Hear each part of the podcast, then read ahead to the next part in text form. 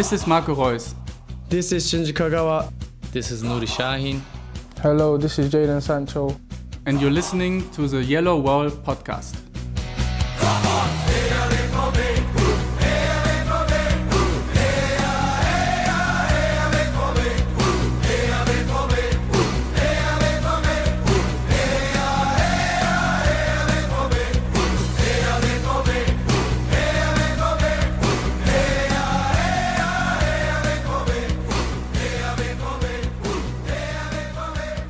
Hello and welcome to episode 436 of the Yellow Pod. I'm your host Stefan Buczko, and today we will do a little mailbag episode to answer the questions that you have sent us over on Twitter. And uh, for that, I've brought some more competent help because along with me here is Lars Pollmann. Hello, Lars. How are you doing? Hello, Stefan. I'm fascinated by the length of our intro because I I, I can't hear it uh, or couldn't hear it this time, and I was just watching the Audacity bar go on and on and on. But other than that, Stefan, I'm fine. How are you? yeah, I'm uh, I'm good too. Are you uh, enjoying the World Cup or following it at all, or what are you doing? I mean, being a football journalist, I don't think I had the opportunity to boycott uh, the World Cup in Qatar, which otherwise I probably wouldn't have, to be quite honest, uh, because it's not my fault. the tournament has been given to a corrupt nation of homophobes and murderers, basically. Um, so yeah, uh, I am enjoying the football quite a bit. I've always maintained that while I don't like uh, international games, I do like tournament football. Um, I know there's a bit of a disconnect uh, between those two statements, but it still rings true for me, and I think for a lot of people, I think the World Cup, even despite all the uh, you know negativity around it and earned negativity around it, it's still the World Cup, and I'm still going to watch it. So, um, and I'm still hope, holding out hope for my uh, prediction of Argentina winning despite them not looking too great so far.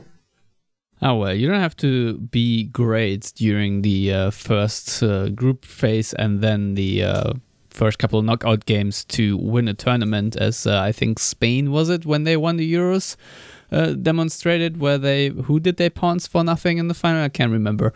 Um, Italy, but I yeah Italy exactly. But I do remember them being shied throughout. Um, yeah, obviously, um, I uh, haven't seen much of the World Cup, but I've occasionally watched some games because, uh, despite all the homophobia and uh, human rights violations, uh, I must say it does look nice on my 4K television. So, um, yeah, uh, so yeah, I've I've seen a couple of games. I've seen uh, some of Germany's performances and whatnot, but um, obviously, we're not here to talk about the World Cup. Um, but so far, I'm happy that so many of Dortmund's players are already out of the tournament and have not so far picked up an injury. So that obviously is nice. Um, but obviously, there are also some other news. And uh, before we start with questions, because we didn't get asked about that, uh, I thought I'll include it, however. And that is, of course, that assistant coach Peter Hermann has asked for his release due to health reasons. Obviously, um, he is 70 years old and uh, Dortmund gladly obliged. And uh, yeah, I, I, mean, I think it needed even some convincing by Terzic uh, for him to even take this job. I think he just wanted to retire. So um, I'm not entirely sure what his health uh, reasons are, but either way, um, I wish Peter Hermann all the best. And uh, yeah, my question to you, Lars, is what does that mean for Dortmund and uh, who do you want to see as a successor? I think uh, the official statement read that Dortmund will announce uh, a successor or, or someone else who will take or fill this role in the next couple of days. I don't know, might be weeks. I have no idea how long this process takes, but uh, either way, take it away, Lars. I mean, nobody really knows what exactly he did for these almost six months as assistant to uh, Edin Terzic. I mean, uh, he was presented as the experienced elder statesman of sorts uh, in the in the uh, coaching staff, um, but uh, I don't necessarily have any details on his exact role. Um, so in in that sense, it's also difficult for me to say who should replace him because uh, do you just want someone with uh, age and experience to guide Terzic uh, a bit through the season? Uh, which, uh, if that was Peter Hermann's role so far, he hasn't done the greatest of jobs, I would say. Um, or do you want someone who can maybe uh, give more of a, a tactical input, um, given what has happened in the season so far? Um, I don't know. I I haven't spent more than 20 seconds uh, on on this subject, and quite frankly, I don't think it's something that's going to make or break Dortmund season. So uh, ultimately, I think they will announce something in the not so distant future. Wouldn't be surprised if it's uh, a temporary solution because most good assistant coaches aren't freely available during the season. So maybe they need someone uh, till the end of the season, then take another look at it. Well, I think you should do it. To be honest, uh, if if anyone has uh, proved to be qualified for this position uh, via this podcast and other means, uh, I think it's you. Um, but in the meantime, you can answer this question uh, from Grant at GP Jacob one on Twitter. Asks, how crucial do you think the returns of Dahoud and Jamie Bynoe-Gittens will be to the team's success in the Rückrunde? Plus the two other games, I guess. Yeah, I didn't want to be the smartass, so I wasn't going to mention that, Stefan. But thanks that you uh, that you did it. Um, I mean, the question is obviously whom Dahoud and Bynoe-Gittens would uh, replace out of the let's say standard starting eleven that we've seen uh, towards the end of the first part of the season. To not call it Hinrunde. Um, and presumably that would be for Dahoud uh, Salih Özcan, who started really well at Dortmund, but I think was kind of uh, overplayed, as we would say in German. So he kind of looked a bit tired after uh, the move to Dortmund, playing uh, in a in a three day rhythm for the first time in his career. And Bynoe-Gittens would presumably push uh, or Hazard or Adeyemi uh, towards the bench, whoever played in these games uh, on on the wings, maybe even Reyna. Um, if if Bynoe-Gittens is even deemed uh, a player capable of starting regularly for Dortmund at this point, I mean he had a few very good moments early on in the season before he popped his shoulder, but he's still uh, a teenager with uh, some growing up to do in in a footballing sense. So, so it, also in a normal sense, I would say.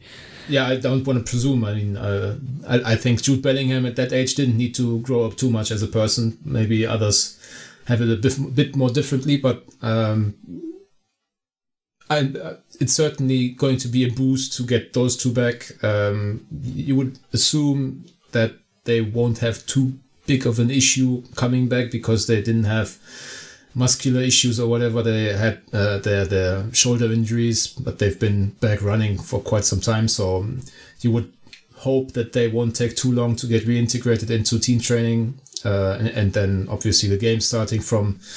I think Augsburg uh, on like the 24th or so of January. So yeah, uh, certainly a boost, but uh, I wouldn't hold out uh, the highest of expectations. Just um, because Bynoe-Gittens is so young, might not be a starter, and uh, Dahoud uh, versus Özcan, I don't know how much of an upgrade that is uh, all around. I mean, Dahoud and, and, has much more competency on the ball. I think Özcan is a better uh, defender, as it were. So um, I think the, the best part is then going to be that, that uh, Terzic has the option of choosing uh, instead of having to play Özcan basically full term uh, if the alternative is Emre Can. yeah, I would agree. Now, um, uh, we have a question from a uh, longtime listener Steve Berkowitz, who uh, has asked, uh, "What would you like to see from Terzic in terms of tactics and lineups when the season resumes?" Um, now, obviously, I would tie these two together a little bit, and I personally think that I would like to see a Dahoud, Özcan, and Bellingham midfield trio more often than not in a four-three-three system. Um, because of, um, let's say, to make up for Jude Bellingham's lack of tactical discipline, because he does like to roam and play as an attacking midfielder half the time, and I think that leaves gaps open. And uh, if you pair that with Emre Can, for example, in a double pivot, who uh, also likes to leave everything open, even if he doesn't roam forward just by ill positioning, as we saw in the loss against Gladbach, uh, may I remind anyone who has uh, blissfully forgotten about it since. Um, yeah, I I think uh, for the uh, for some added stability and also just some uh, ball circulation, because I think that has been a problem. Uh, you know, overall ball retention, ball circulation, the positional play.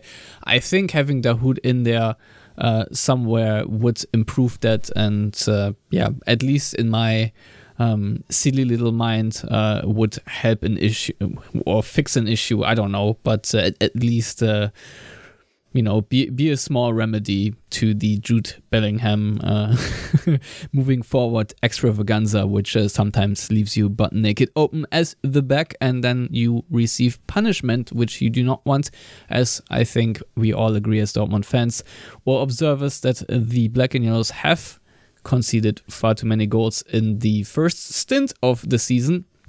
So, um, yeah, let's. Uh, move on with a question that I think you can answer better than me when I find it here. And it is from at Brunstadt BVB. That is, of course, the fan club from Kansas City. And uh, they ask Should BVB go after some players that had great World Cup performances in the winter transfer window? I don't think they should, but I wanted to hear your thoughts. I mean, the the the operative word might not be should, but could um, because players who have had a great World Cup uh, usually are not necessarily within Dortmund's price range. Certainly not uh, during this winter because we don't expect Dortmund to have any sales. So uh, no. Yeah. Plus Jude Bellingham already plays for us. So what the hell? Yeah. That, I mean, there's no incoming money in terms of transfer fees. Presumably, I mean, I don't necessarily buy into the uh, umpteenth Thomas Meunier to Barca rumor. Um, so yeah, I, I I think the the the guys that you would possibly look at if there was a summer transfer window or if Bellingham, which is not going to happen, uh, were to leave in the winter for 150 million. So if you had no uh, financial parameters to keep in mind, uh, you would probably look at someone like uh, Amrabat, who's been magnificent for Morocco uh, who plays at Fiorentina, so uh, he's not going to be uh, spoiled in terms of uh, wage packages and whatnot. You would probably also look at uh, Mohamed Kudus of Ghana, whom Dortmund are looking at and are reportedly uh, in in quite advanced talks with his agent. yeah, sorry, Tio five thousand or five hundred. That was your question. So yeah, but last is already answered, so I'm not gonna go over this, but uh, yeah, I I, th- I think that is certainly a player to look into. Yeah, I mean, uh, I'm I'm not sure what he is at at this level. Is he? I mean, at, at Ajax, I think he's playing as a ten or as a uh, you know false nine or half striker or whatever, floating striker. There's all these uh, terms for that. Uh, for Ghana, he's played in an advanced midfield position, but he's also been a right winger at the World Cup in one of these games. So uh, obviously, the, the positive in terms of Kudus is that Dortmund have Otto Addo uh, in their coaching staff, who's been the uh, national coach for yeah, Ghana but, at the World Cup. how long?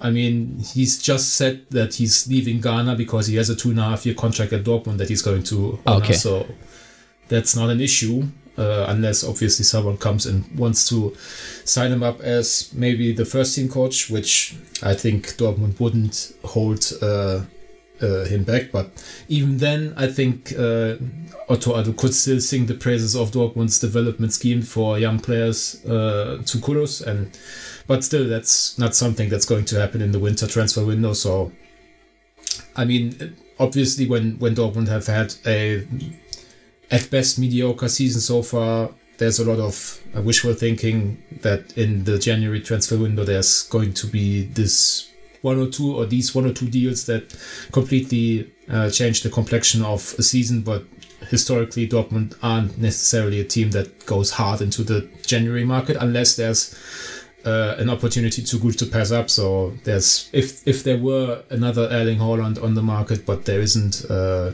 even a, a Manuel Akanji type situation where they identify a good talent, want to get him in early be- before maybe half a year later even bigger clubs come around.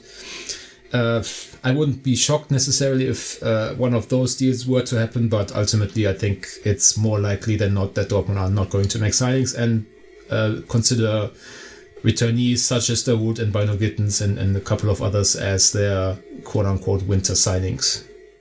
Yeah, might even count Marco Reus into that, if I'm honest, because uh, he was out for quite a while, even though he had some cameos, but I don't would really, you know, count this as fully returned. And uh, you know, there were quite a lot of games that he missed in the end, and uh, I, I think he is still an important player for Dortmund, obviously. Um, and uh, maybe I, I should add to that. Do you think that um, Dortmund are likely to sell or loan out Nico Schulz? I think there was an Italian club that wanted to sort of pay half of his wages, but uh, no loan fee or so. There are obviously rumors out there. Um, do you think there is hope for that? And uh, I think he is also in the lineup of Dortmund's Christmas Cup against Bucharest. And uh, if I have seen it correctly, I have not followed it closely, but uh, Nico Schulz was also uh, part of Dortmund's Asia tour, which obviously is a choice the club made. um, on top of that, do you think if he does not leave, that they that he will be somehow more reintegrated into the matchday squad? Uh, no, absolutely not. I mean, uh, if Dortmund care about their public perception at all, that's a non-starter basically. I mean, even just these, uh, with all due respect, completely irrelevant uh, games against the Vietnam national team and uh, Johor City Tigers. Or I mean, I didn't follow the the Asia tour, which is obviously good for marketing and good for uh, loyal Dortmund fans from that part of the world, but ultimately doesn't factor into anything that happens during the season here. Um, even then, there was a lot of backlash for them, including Schulz um, in, in, in the squad and in him playing. Uh, I think it's pretty obviously a ploy to get him some minutes in front of maybe a couple of scouting eyes here and there. I mean, these games are being broadcast.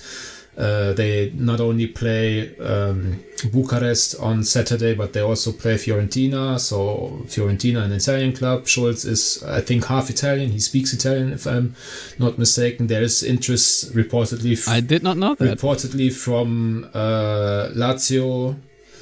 Uh, there was rumored to be interest from Lazio earlier in the, in in, uh, in in another transfer window. So if you connect the dots, I think it's pretty likely that is this is all meant for him to get some minutes in a, a, better setting than the second team, where he I don't know if he actually ever ended up playing them uh, for them in no in, idea. in in uh, third division games, as it were.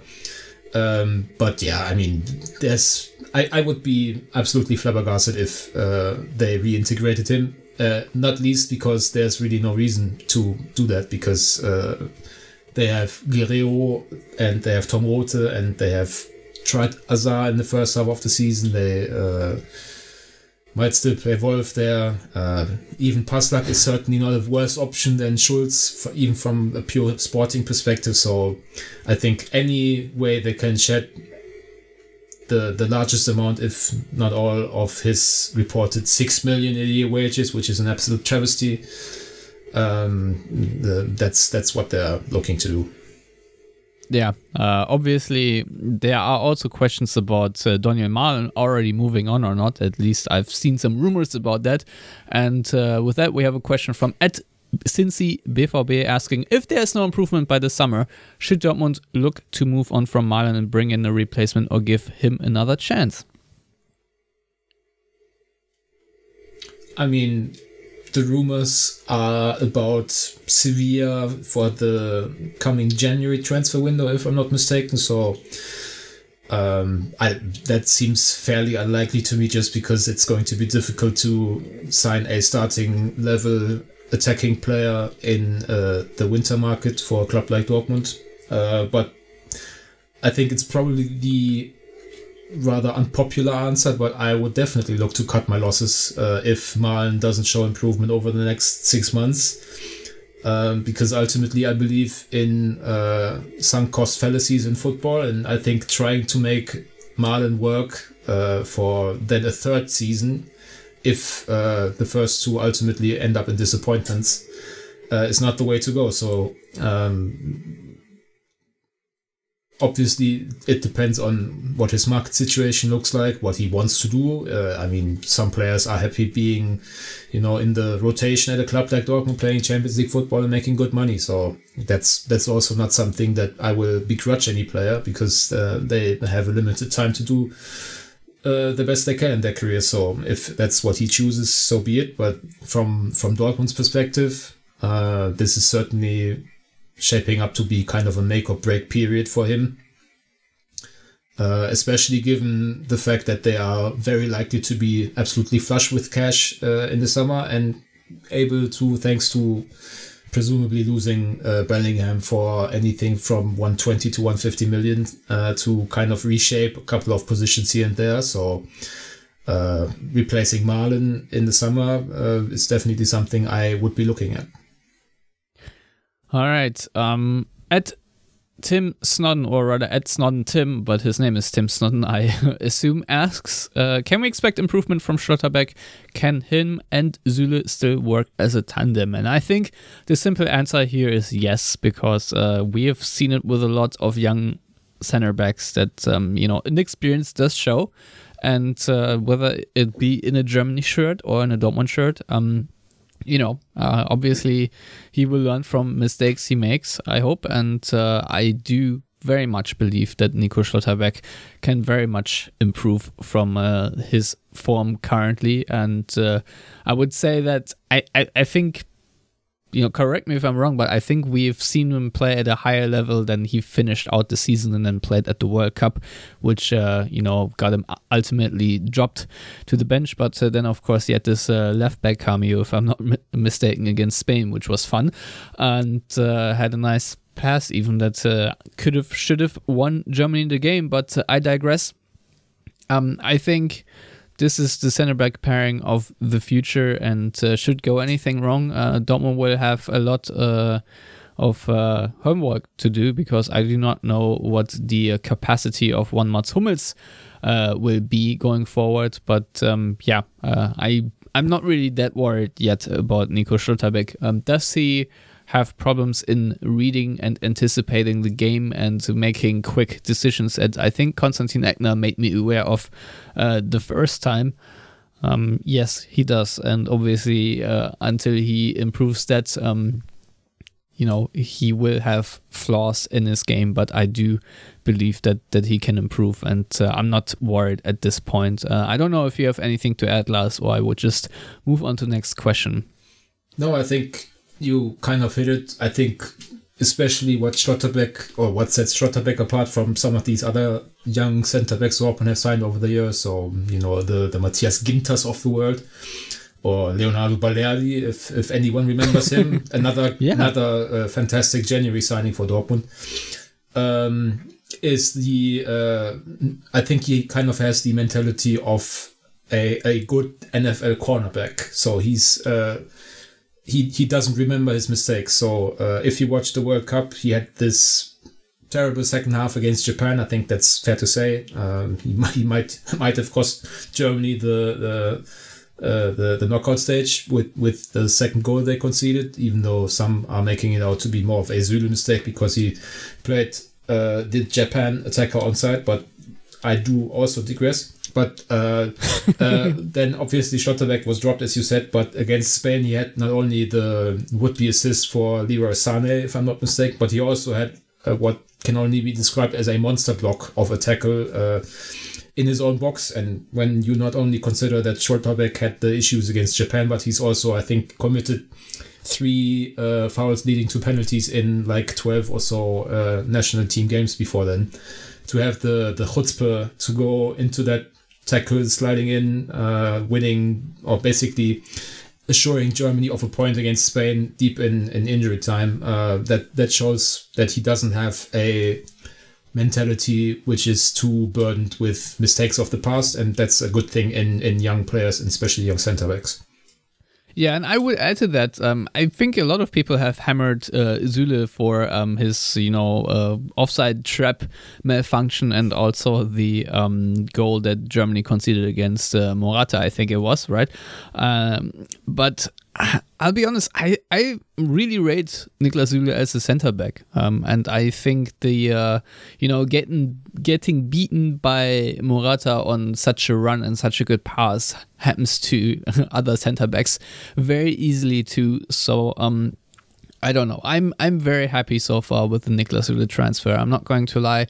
I think him as a free transfer from Bayern Munich um, and a player with this you know wealth of experience and uh, also with the qualities that he has. Um, I think for Borussia Dortmund and uh, the club they are, I think he is a very decent signing. And uh, so far, um, yeah, I'm I'm pers- personally I'm happy, and uh, yeah, I do see why there is room for criticism, but I think sometimes it's also a little bit overblown. But uh, then again, you know, every World Cup game is uh, you know, overreactionate to death. And with that, we move on t- from the centre backs to the fullbacks because uh, Ishfaq Elahi one asks, what are the realistic fullback options for Borussia Dortmund? And uh, maybe I should add to that, is Mateu Morey going to be a realistic option for Dortmund going forward? Now, we have seen him back on the training ground and whatnot, but obviously he will be out for one and a half seasons basically.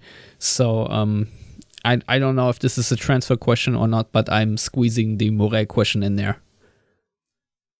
I think anything you get from Morey at this point is a bonus. Um, ever since that devastating knee injury uh, in the, the cup semi-final against Kiel, uh, that's that could easily have been a career ender, um, and it sadly might still kind of prove to be. I mean, um, ultimately there was a lot of promise with Morey coming from uh, La Masia and and looking very good in like preseason games, but then he never really got the chance. And then Terzic took over, and suddenly Morey had his you know five minutes in the sun, a couple of games here and there, uh, in which he really looked good, in which you could kind of see uh, Dortmund have two playmaking fullbacks with Morey on the right side and Guerreiro on the left side, but ultimately that that injury, as I said, that's quite often something like that will be a career ender, and and it's just not uh, responsible for anyone to expect anything out of Morey at this point.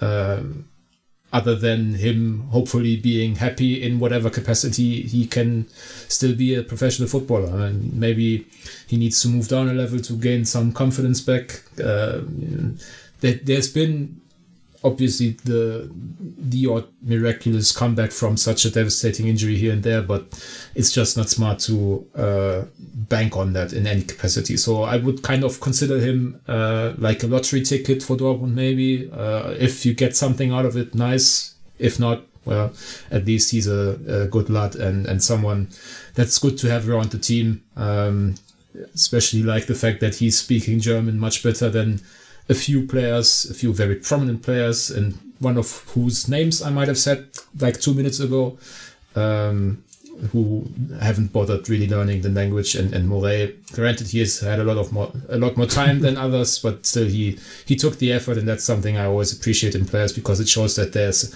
a level of identification and uh, integration into not only a team but a club and uh, a city and ultimately a country.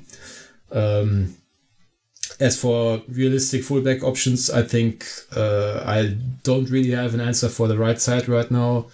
Um, I, it's also something that I don't think there have been too many rumors over the last few months.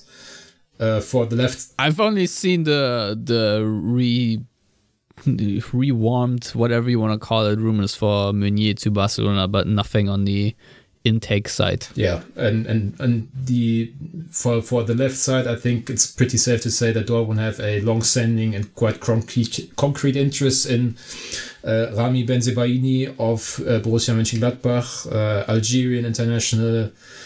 Um, I think he's already scored like six goals this season. Uh, granted, he is the penalty taker at Gladbach, but still he gets into a lot of good situations uh, for Gladbach He's, I think, 27 and his contract is running out at the end of the season. So he would be a free signing. Free doesn't mean free these days because there's a lot of cash going to the player and also his agents, but still you don't pay an, uh, a transfer fee. And from all I can tell, which is not necessarily uh, bred in too much intel, uh, Dortmund are very interested and consider their chances to be quite good that he ends up going there. Yeah, I, I just want to be on the record. I'm not the biggest uh, Bensebaini fan. I'm not entirely sure he uh, would help Dortmund in the long term, but obviously, uh, considering or comparing it to what Dortmund have now, uh, I have to say he's an upgrade. So um, there's that. But uh, yeah, I also think he is uh, very d- prone on the defensive end and makes a lot of comic- comical uh, individual tactical errors, if you will. So, So, um, fit right in, Stefan. What's the yes, point? exactly. Yeah, the point is I don't want to uh, have any infittings. I want to uh, have outfittings, if that makes sense. I want uh, the defensive line being outfitted with players that do not make uh, some weird blusters and blunders all the time. So, um, yeah, before I bluster on even more, uh, I shall just move on to uh, the next question. And um, that is uh, by Jordan Hunt asking uh, if the criticism for Watzke and Co. is justified. And uh, yeah, that is a very broad question. Um, first of all, I want to say yes, it is. And second of all, um, there is a lot of question marks, and maybe you can. Uh, you know, as a as a final or almost final question, uh, shed some light on what uh, Hans Joachim Watzke is doing outside of Borussia Dortmund right now. Because today I woke up and I saw him at the podium of the DFL, the Deutsche Fußballliga, because uh, the previous uh, president, I think it was uh, Donata Hopfen, uh, has resigned, I think, or uh, talked into resignation. I'm not entirely sure what the politics of this are. Um, but nevertheless, Hans Joachim Watzke seems to be a very busy man these days.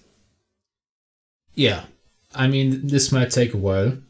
Uh, first of all, Donata Hopfen, not president because the German Football League does no longer have a president. She was CEO. She Right. uh, stepped down slash was made to step down after conversations. You know how these things go. Uh, less than a year into the job. Yeah, Donata, get the fuck out is what they said in those talks, I presume. Uh, I, I wouldn't presume, but uh, I mean, we all know uh, that football can be a rough place, and her being a woman certainly didn't help her situation in these days. I would assume. Um, but yeah, uh, uh, so she had the the the discussions leading to her uh, premature exit from the post. Were with uh, Watzke at in Qatar because they were both part of uh, the German delegation at least for some time.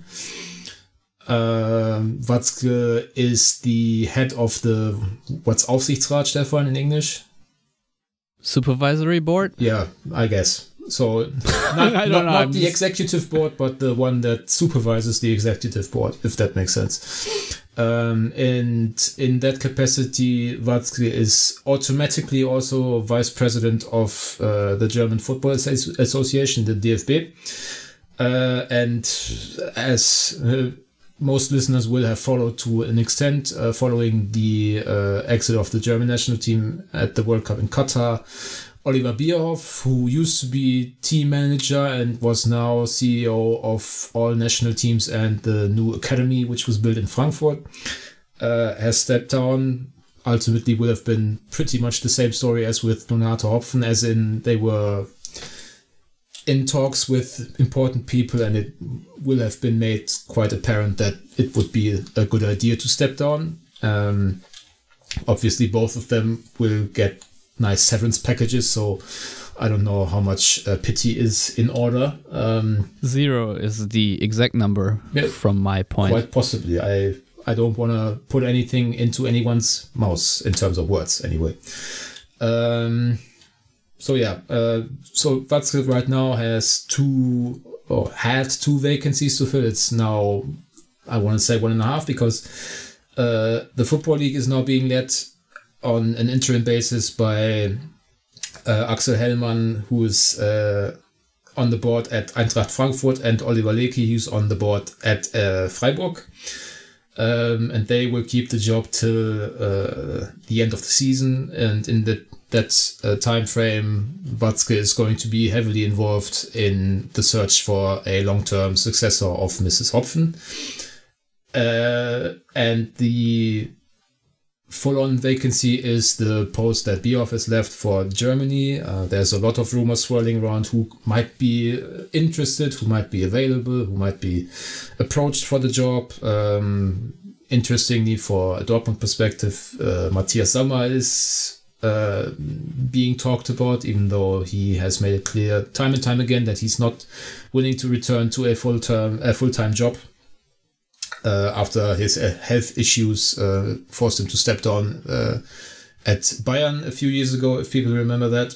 Um, someone, I think Michael Reschke, who's now an agent, but who was a technical director at Bayern, has even said that Michael Zorc would be the ideal person for this job, which uh, A, I don't agree with, and B, good luck getting Michael Zorc out of retirement after decades at Dortmund. Um, that's not going to happen, but yeah, uh, so Watzke is also going to be involved in that search. So there is definitely a sense that he's right now the big man in German football, and how much time does that leave him for uh, his responsibilities at Dortmund, where he's still obviously CEO and and and, the big man as well, I guess. Um, especially given that you know Dortmund have the upcoming Jude Bellingham saga, uh, which is going to require attention. Um, ah, fun. Yeah, I mean, it's it is what it is, Stefan. You know, it, you know it's true. Um, they also have. I mean, if the season doesn't turn out better than it has so far, they, they will have discussions uh, forced upon them from from the media uh, about the future of Edin Terzic on the job and, and whatnot. So um, there's certainly an element of uh, asking oneself whether Hans Joachim Watzke has put too much on his plate. Um, but I think he's old enough to handle this, and he quite enjoys the limelight. I think uh, he he he wanted to be asked uh, for the jobs at uh, the DFL and subsequently the DFB, and now he's uh, got to uh, spoon out the soup he's made himself, as some would say in German.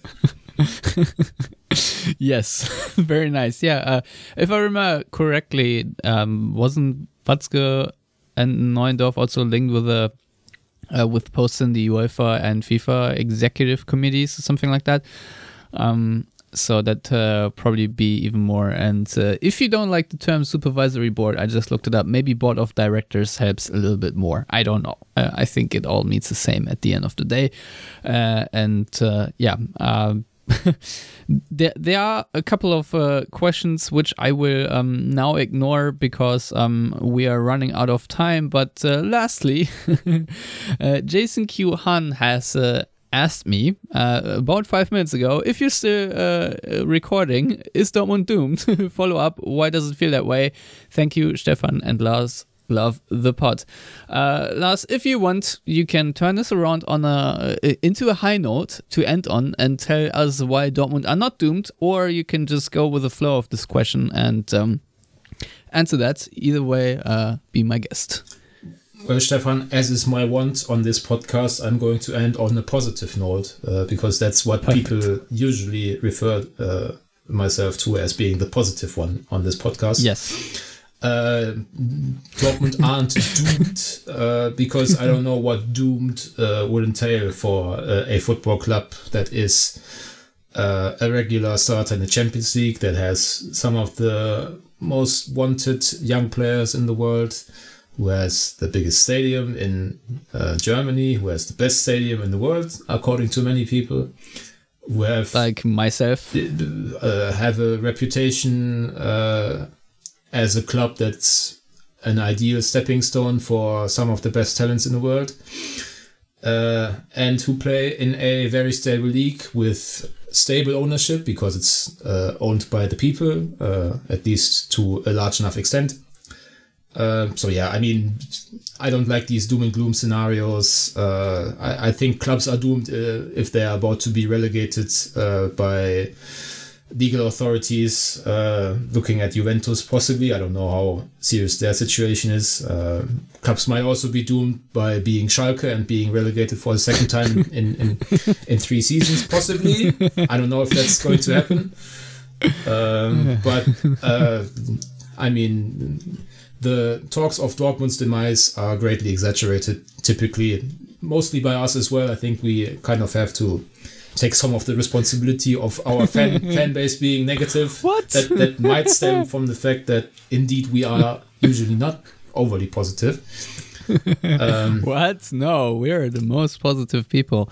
Yeah, but I mean, at the end of the day, Dortmund are not doomed. Uh, Dortmund would be okay missing out on Champions League football one season. I don't think that's going to uh, make or break anything. So.